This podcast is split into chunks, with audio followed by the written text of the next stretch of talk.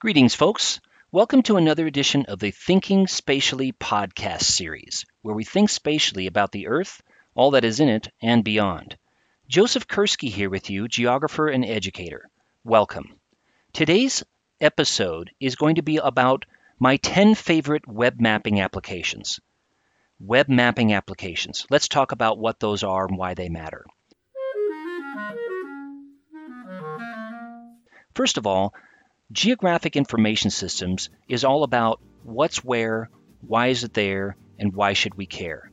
Geographic information systems is more than mapping. It's about analyzing. It's about understanding the world as it is now and planning for a healthier, more sustainable, happier future. So, understanding what it is like now and planning for a better future.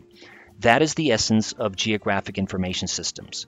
Now, geographic information systems has not only survived major trends in IT, information technology, mainframes to mini computers, mini computers to workstations, workstations to mobile devices in the cloud. I would argue that it has thrived because of those changes. And the manifestation of web based geographic information systems changes everything, folks. It enables people to not only find the nearest library or the nearest coffee shop in their own neighborhood or halfway across the world, or enables your packages to be delivered to your home or apartment this afternoon. It is behind everything in modern societies what you had to eat yesterday, how that food got delivered to your store, how your phone or the computer that you're listening to this on uh, was assembled. So, supply chain management, the electricity that is powering those devices, the clothes that you wear, and how those were gathered and assembled and manufactured and distributed and advertised, etc. All of that and much more health systems, transportation, energy, water, and everything else that has a location, which is basically everything that we are talking about today, is powered by geographic information systems technology or geotechnology or location analytics, which are many names for the same thing.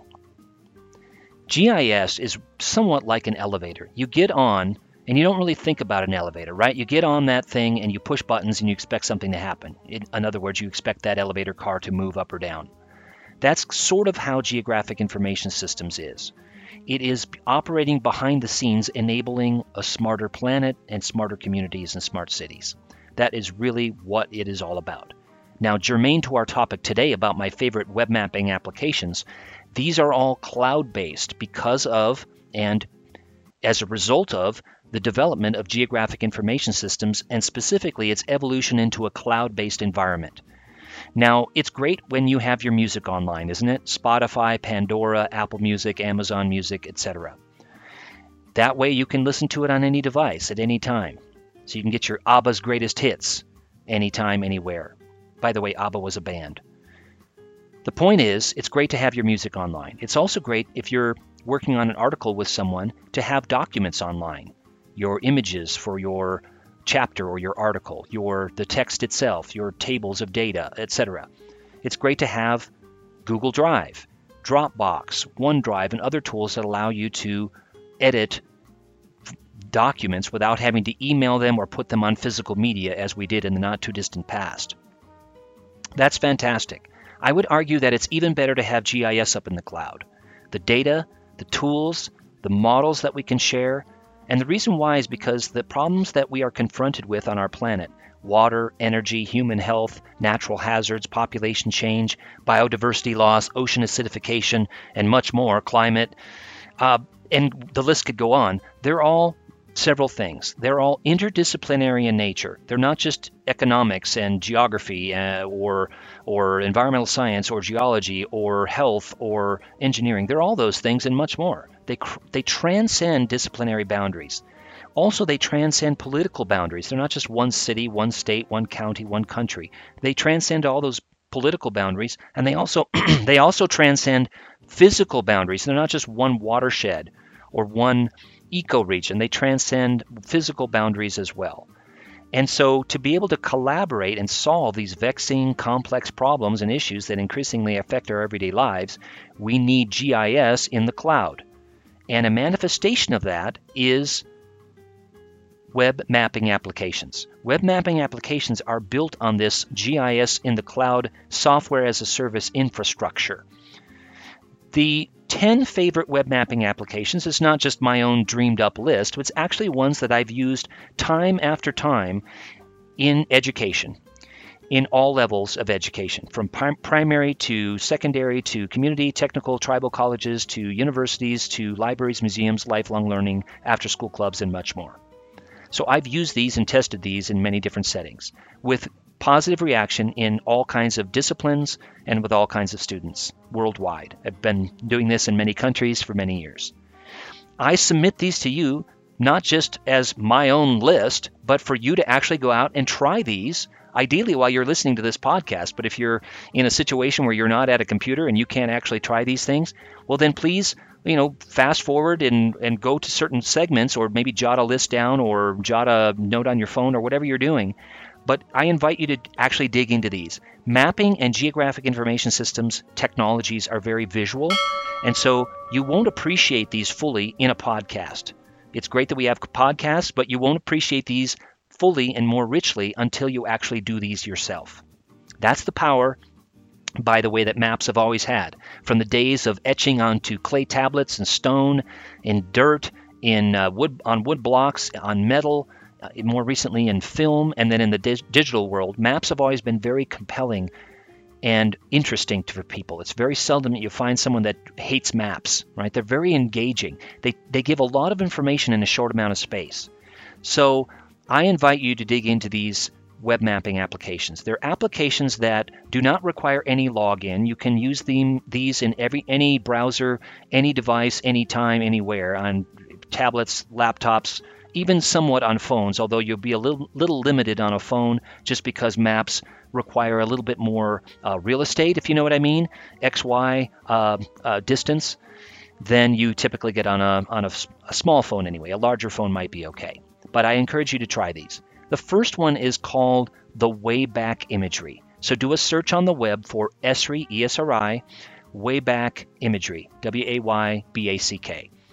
The Wayback Imagery is a set of about seven years worth at the time of this podcast satellite imagery from everywhere on the planet. So it's a compilation of sources that we, my organization, ESRI, compiles from public and private organizations all around the world. It's high resolution, in many cases, sub meter. Okay, so you can actually look at your neighborhood your place of work, your school, your university, uh, where you grew up, your grandmother's house, etc., in high resolution. And as I mentioned, the name Wayback implies time, right? So you get seven years worth of imagery. In mid 2020, we added a swipe tool. So you can put the year that you want to examine on the left and a year that you want to examine on the right. So let's say I'm looking at 2014 versus 2020 of my own neighborhood or my university or my workplace. I can do it with a few clicks. You are there. So you are browsing on the left and on the right of this swipe tool, sort of like a big squeegee. You've probably seen these on maps in the past. And on the left and on the right, you've got different imagery, um, but the same location. And as you pan the map and as you zoom in and zoom out, on the left, the right side changes along with you. So, as an educator, if you're one of those, like I am, think of the possibilities. If you're not an educator, no worries. You can still learn about the planet. But if you're an educator, you can teach about the planet. You can learn and teach about the following coastal erosion in England and elsewhere, development of agriculture in the Midwest USA or in Saudi Arabia, construction of major dams and reservoirs like the Three Gorges Dam in China, volcanic eruptions like Kilauea, Mount St. Helens, and others, the aftermath of tsunamis or earthquakes or floods in various parts of the world. Urbanization, you can see how cities have expanded. And even at the neighborhood level, you can see, oh, that's that new building over on campus. It came uh, in, and here it was under construction, here it was finished. So, looking at physical and natural changes on the landscape from these and other phenomena are just at your fingertips is absolutely astounding. And in addition, and I'll leave you with this, In the upper left, you can actually save the maps that the images that you've that you've created that you're examining, and you can move those into ArcGIS Online. Why would you want to do that? Well, then you can add other layers like ecoregions or population uh, density or uh, land use or other layers, weather, climate, etc., on top of your historical and current satellite imagery. So it's a very powerful, just level one, like I've mostly described here, and then level two, bringing them into ArcGIS Online for further analysis. And you can also bring those layers then into ArcGIS Pro, where you've got all kinds of spatial analytical tools at your fingertips. So that is the Wayback imagery. The second one I'd like to explore with you is has that name, Explorer. Explorer specifically. It's called the Landsat Explorer app, L A N D S A T. Now, Landsat has been around since 1973 ish. And so, for almost uh, 50 years now, we have had continuously operating sets of Landsat satellites. And these satellites are totally dedicated to imaging the Earth. And they do so in multiple wavelengths color infrared, visible, and more through different wavelengths in the electromagnetic spectrum, we can see different things like the detection of ore bodies underneath the ground or uh, healthy vegetation versus vegetation that has been decimated by, let's say, pine beetles or other invasive species. So, with the Landsat Explorer app, you can look at Landsat imagery, so not as fine of a resolution as the Wayback imagery, but with about 15 or 30 meter, and the older ones are 60 meter resolution, you can look at regional, the regional health of the Earth, basically, human and natural um, features. You can also look at change over time, like I said. So in this case, the Wayback imagery was about seven years worth of data. The Landsat Explorer is almost 50 years worth of data. So you've got all kinds of historical and current satellite imagery at your fingertips. Now, in the not too distant past, getting satellite imagery from Landsat, you had to get it on vis- magnetic tape and CD-ROM and DVDs and all kinds of physical media. And nowadays, with the Landsat Explorer app, you've got at your fingertips, again, 50 years of the entire Earth. You can look at mountains, ice sheets, oceans, coastlines, urban areas, tropical rainforests, grasslands, all sorts of biomes and ecoregions, as well as human uh, con- conurbations like cities and, and uh, towns. So the point is, you've got an amazing set of data at your fingertips, again, in multiple wavelengths in the electromagnetic spectrum, with a swipe tool that you can actually use. And you can query the left side and the right side of the swipe tool to examine hey, I want to look at 1985 versus 2005 in my community. So, for example, you can look at the before and after Mount St. Helens. You can look at the shrinkage, sadly, of the Aral Sea and Lake Chad. You can look at uh, the development of Abu Dhabi and all those other cities along the uh, the coast of the UAE, and much more. Glacial retreat and expansion, uh, etc. Okay, so Landsat Explorer. Do a search on Landsat Explorer ESRI ESRI app, and you'll find it. Again, no login required, but if you log in, you can actually save those images and move them into a geographic information system like ArcGIS Online and ArcGIS Pro. The number three one I want to sh- uh, explain to you in my 10 favorite web mapping applications is the Landsat Lens. So, again, Landsat data, but this is more of a, a great teaching tool. Um, with the Landsat Lens, as the name implies, you get little lenses, little, little images on your screen that you can enlarge or reduce in size. And again, you've got a host of different bands of the electromagnetic spectrum and also different years going back to the 1970s. So you've got, again, a long period of time and multiple wavelengths in the spectrum to look at physical and cultural changes on our landscape. Great teaching tool, especially. The Landsat Explorer is also a great teaching tool, but it's more on a research side. The Landsat Lens has a few bells and whistles that allow you to easily explore this as a teaching tool. And both of these tools, the Landsat Explorer and the Landsat Lens, have help files that tell you what is, if you're looking at color infrared, what are you seeing? The fourth in my web mapping applications best of list is the USGS ESRI Topographic Map Explorer. Now, I used to work at USGS and I work at ESRI now, so it combines two of my favorite organizations in one web mapping application. For those of you that love looking at change over space and time, And I assume you do because otherwise you probably wouldn't be listening to this podcast. But the USGS Landsat, or the USGS Topographic Explorer with Esri does the following. It lets you look at topographic maps from the USGS. Now, unlike the first three tools that I explored with you today, the Wayback Imagery, the Landsat Explorer, and the Landsat Lens, the USGS is only USA. It's the US Geological Survey. So these topographic maps are only the USA. However, the awesome thing about it is that they this tool allows you to explore thousands and thousands of topographic maps. Now, many of you probably, like me, have loads of topographic maps. They're big sheets, and they take up a lot of room in your house or your apartment, right? Here, you've got tens and upon tens of thousands of topographic maps, 1 to 100,000 scale, 1 to 63,360, 1 to 48,000, 1 to 24,000, the most commonly used scale, at your fingertips. When you open it, you can click on different areas again of the USA and you get a timeline underneath the topographic map. And in the timeline, you have the ability to add historical topographic maps, let's say of New Orleans in 1910 or Manhattan, you know, New York in 1950, etc., and compare those against newer maps or older maps. And you get a nice set of tools, including a transparency tool where you can slide it and swipe it back and forth to see, okay, now I can see the change from 1950 to 1970 in this community. It could be your own community and much more. So, again, looking at physical and human built changes on the landscape through these topographic maps, which are very detailed maps, is really powerful, really powerful. You can also, as you might expect, export those maps into a geographic information system. So again, you can take those maps and take them into ArcGIS Online or ArcGIS Pro for further analysis. So that's the USGS ESRI Topographic Map Explorer. Just do a search on those terms and you'll find it. It's a wonderful tool. I can't say enough about it.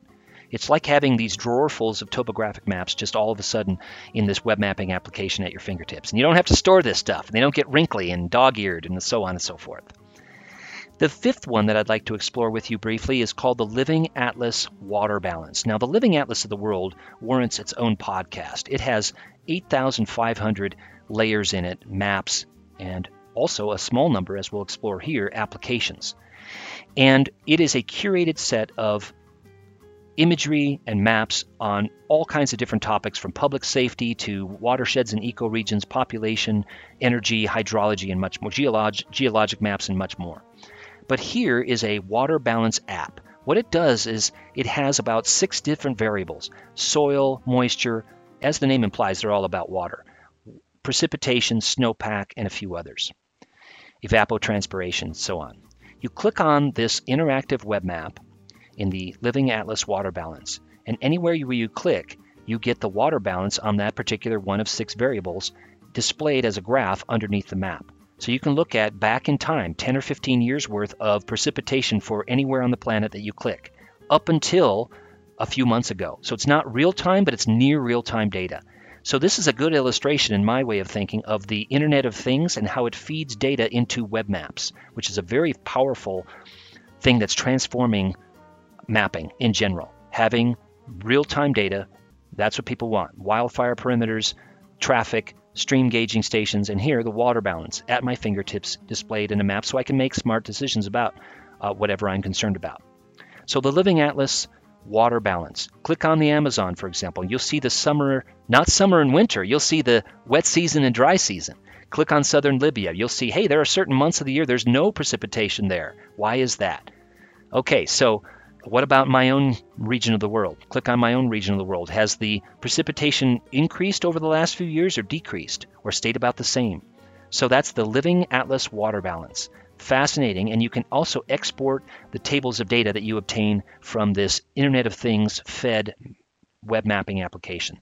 It's one of many water it's one of many web mapping applications from the Living Atlas, and I'm going to highlight a few of them um, here in this podcast but stay tuned.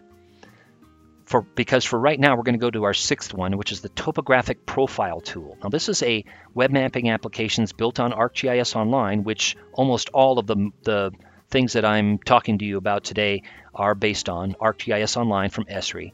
The topographic profile tool, as the name implies, it gives you a map of the world and you can zoom and pan on it. And so at different scales, you can draw lines across the terrain and get an instant profile a cross section of that terrain. So draw from you know north coast of France to southern Italy. You'll see the Alps, you'll see the Pennines, you'll see all kinds of valleys and ridges and so on. You've got a nice scale at the uh, with the t- topographic profile that results, but it's a great research and teaching tool for looking at elevation. You know, oftentimes people don't understand how to interpret a topographic map, but if you draw that profile, it's immediately understood. And imagine doing things like panning across and drawing a line across the Great Basin in the western USA, or across the Appalachian Mountains, or across uh, Antarctica. You know, what's the elevation like there? Or across uh, the Himalayas, and including you know go, going down to the Ganges in India, and uh, drawing a line across Siberia. What's the elevation like there? It's just and since you can zoom, you can draw a very detailed profile of your own river valley where you live, or your own you know hills and mountains around where you are, and so on. It's just a fascinating tool to be able to do this. So that's the topographic profile tool. Do a search on Esri ArcGIS topographic profile tool and you'll find it. Number seven is the Cool Maps migration. Now, why do I say cool maps? All maps are cool, aren't they? Well, in some in some ways, but there's a specific gallery of maps called the Cool Maps Gallery from Esri. And my colleagues at Esri have compiled this. It changes a bit over time, but it's a compilation of about 10 or 15 maps from any uh, um, at any one time. And the migration map, web mapping application inside the Cool Maps gallery is one of my favorites. So you've got five, no wait, four different time periods in the Cool Maps migration web mapping application. According to the UN Department of Economic and Social Affairs, the incoming and outgoing migration for each country that you choose from a drop down list over time. Wow.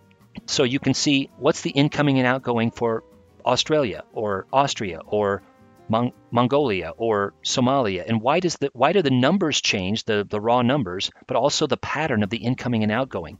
Who who sends people to Kenya? Where does Kenya send people to? You know, who who migrates to Kenya? Who who migrates from Kenya? And ditto for any other country in the list around the world. So again, be critical of the data, just like all these tools. Know where the data came from, knowing the limitations of that UN Department of Economic and Social Affairs data. However, it is an amazing tool. The tool also, I like, I like it for several additional reasons. Number one, the, the countries are using the dark gray base map, and the migration is shown as a bright orange line to and from countries. So you really focus on the migration. It's a very cartographically pleasing map and very effectively done. You can also ex, um, explore it in 2D and 3D. So 3D as a, as a virtual globe and 2D as a map. So the Cool Maps migration tool, look at coolmaps.esri.com and then tab over until you see the migration one, or just do a search on Cool Maps Esri migration web mapping application and you'll find it. That's my number seven in my list of favorite web mapping applications. Number eight in this list is a, is a family of maps, actually, but I'm, a, I'm going to highlight a few of them, and that is story maps. Now, story maps are useful in two major ways. You can explore existing story maps, but also, which is the topic of a separate set of essays of mine, uh, you can create your own story maps. Yeah, on topics that you care about. For this podcast, we're going to look at existing story maps and in particular, just a few that I want to highlight here. So storymaps.arcgis.com, or just do a search on Esri StoryMaps or ArcGIS, ARCGIS Story Maps, and you'll find the galleries. Now, there are over a million and a half story maps in existence, so I'm not going to be able to go into all of these. But the point is, why are there so many? Well, our story maps team creates some of them, I create some of them, but more importantly, you all and the user community around the world create these story maps. One I wanted to highlight is actually one that I and a colleague created called the Lakota Language Story Map.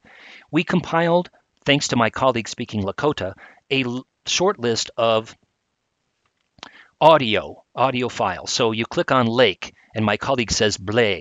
You click on boundary and he says oikago. So you have the English word and the Lakota word for a handful, about 15 or so landforms Why did we do this? We wanted to show a couple things. Number one, we wanted to show that audio is a very powerful technique inside story maps. And number two, that it's easy to incorporate audio. And number three, we wanted to draw attention to the fact that many of these native languages are endangered, right? A lot of the uh, native speakers are advancing in years. And so if those languages aren't taught to the younger generations, that language is in danger of dying out. And so we wanted to highlight the, the, the grave nature of the, the serious possibility that these languages will disappear someday. So we wanted to make sure that people are using native terms and thinking of, okay, if we planted this seed of this Lakota language map and that is about landforms, much more could you do, right? You could have whole tribal elders and native speakers talking about uh, tribal sacred sites or migration or uh, history and uh, uh culture and hydrology and landforms and all kinds of other things. So you can really use uh, audio in effective ways. Along those same lines is another story map I wanted to highlight called Sounds of Planet Earth. In this map, I created this map, it has 100 sounds with quizzes in it. So you can see, you can click on a, a sound and is that rustling leaves or is that the ocean on a shore? indicate what you think the answer is. So I have 100 sounds in there, ranging from markets in the in uh, in the Medina in uh, Tunis to uh, again walking through leaves to to barges on rivers. So they're both human sounds and uh, sounds in nature. Wonderful. Do a search on Sounds of Planet Earth story map and you'll find it. You'll also find an essay explaining exactly how I made that map. Another one of my favorite story maps is one that goes back a few years, but it is it was one of the first story maps created, but it's I think one of the most powerful, and that's the story map on the Titanic and its voyage. There are several reasons why I love that map. Number one, you get a sense, a grim sense of, showing a pie a pie chart of first class, second class, third class, and your your odds of survival depending on which class you were in on the ship. It also, since it's tied to a GIS, shows you the pattern of where the passengers came from. And contrary to maybe what a lot of people thought, and this is one of the reasons why I love maps, sometimes it shatters our preconceived notion of how planet Earth should work. But it, it shows the distribution of people that were on that ship. Sure, from the UK and the USA and Ireland, but also from Scandinavia, from Lebanon, from uh, India, from Australia, and uh, Southeast Europe as well. So you can also, since it's tied to a GIS, and this is a bit grim, but it shows the geodatabase nature of GIS, you can click on individuals and where they were born, and then find out if they lived or died. So it has a database behind it. It also has a, as you would expect, an ocean's base map, and it shows the route of the ship and exactly where it sunk. That's a Titanic story map. I invite you to t- check that out. And last story map I wanted to highlight is a fairly new one, came out in late 2020 on tropical cyclones. So through a series of multimedia, which is what all story maps are powered on and why they are so compelling to consume and also to create, through a series of graphs, images, historical and current, maps, satellite imagery, and so on, you get a real sense for tropical cyclones, not just hurricanes of the USA, but also tropical cyclones uh, in uh, Central America and also in Southeast Asia. So just do a search on tropical cyclone story map and you'll find it. Number nine in my list of 10 favorite web mapping applications, the Urban Observatory. Richard Saul Wurman, the creator of the TED Talks, and Jack Dangermond, president of Esri, got together and said, you know, we need a tool that allows people to, ex- to explore urban areas with a common interface. So the Urban Observatory web mapping application is a list of about 100 cities at the current time and about 60 variables. Weather, commuting patterns, land use, senior population, youth population, and other variables. So you can, in this web mapping application, choose three cities and choose the variable. And then as you pan the map in one city, the other two pan at relatively the same scale and with the same variable. So you can compare Tokyo to Accra to Mobile, Alabama, etc. So the Urban Observatory, it actually started as a physical observatory, an exhibit that was hosted at the Esri user conference some years ago. But of course, its power is in the digital world because anybody can access it. Again, without any login required, the Urban Observatory. Check that out. do a search on Urban Observatory web mapping application and you'll find it. There's also a lot of metadata explaining what these variables are and how they were compiled and how often they are updated. Very powerful teaching and research tool, the Urban Observatory. And 10th and finally, of my favorite web mapping applications and the ones I have found most useful in teaching and learning over the years is the Living Atlas SDG Sustainable Development Goals Indicators of the Planet. Now, this touches on several things. First of all, I mentioned the Living Atlas before. It's a list of it's a it's a database. It's a library of 8,500 data layers that are curated and updated and and uh, rich with metadata and rich in possibilities and uh, interactive and so on. Created by thousands of agencies, uh, scientific and other agencies all over the world. The SDG, the Sustainable Development Goals, are noble goals about economics, um, education, water, health, etc., that you probably are familiar with. If not, I highly encourage you to do so. But the indicators of the planet, it is a tile, a set of tiles, and in each one it gives you a sort of gauge on how are we doing with water quality, how are we doing with education, how are we doing with natural hazards, uh, with um, with poverty and other uh, indicators. So the Living Atlas SDG indicators. It's sort of like the world population clock that you may have seen online. Only this has indicators on about 30 variables. And how is this actually generated? Well, again, through the power of web geogra- geographic information systems technologies and um, real time feeds through something called a dashboard. Now, probably everybody on the planet with a computer is familiar with a dashboard because in 2020, billions, literally billions of people looked at the Johns Hopkins University JHU coronavirus dashboard. And so this Living Atlas SDG indicators, which you could do a search on and find, um, indicates, as the name implies, a through a series of tiles. It's a dashboard. It's a one-screen dashboard with loads of information. Can you imagine scientists in centuries past having this sort of living atlas SDG indicators of the planet? Wow.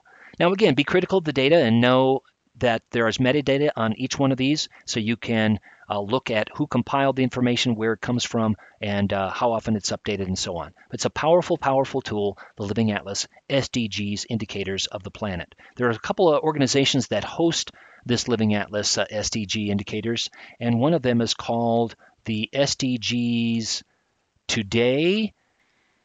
Here it is, sdgtoday.org. There's a longer URL when it actually comes up, but it is a dashboard served through another tool called the Experience Builder from Esri, which you can actually use to build your own configurable uh, dashboard like things like this. So sdgstoday.org and it'll pull up a longer URL, but that's the best way to find it. And again, powerful. Learners impacted by COVID, food insecure population, fiscal response, global wealth, poor air quality emissions, and much, much more. So I would highly encourage you to take a look at this. It's really fascinating and uh, very important for the future of our planet. So that is uh, my favorite and most useful web mapping applications. Number one, the Wayback Imagery. I feel like this is like Wayback, you know, the web mapping application's greatest hits. Number one, Wayback Imagery. Number two, Landsat Explorer. Number three, Landsat Lens. Number four, USGS ESRI Topographic Map Explorer. Number five, Living Atlas Water Balance. Number six, topographic profile tool. Number seven, cool maps migration tool. Number eight, story maps. I highlighted the Lakota language, the Titanic, the sounds of planet Earth, and the tropical cyclone story maps, but I invite you to look at more. Number nine, the Urban Observatory, and number 10, the Living Atlas SDG indicators of the planet. Again, folks, it's great to hear about these, but it's much better to actually do it. So um, I invite you to explore these on your own, preferably soon after you listen to this podcast. Keep on mapping, and I wish you all a very spatial day. Thanks.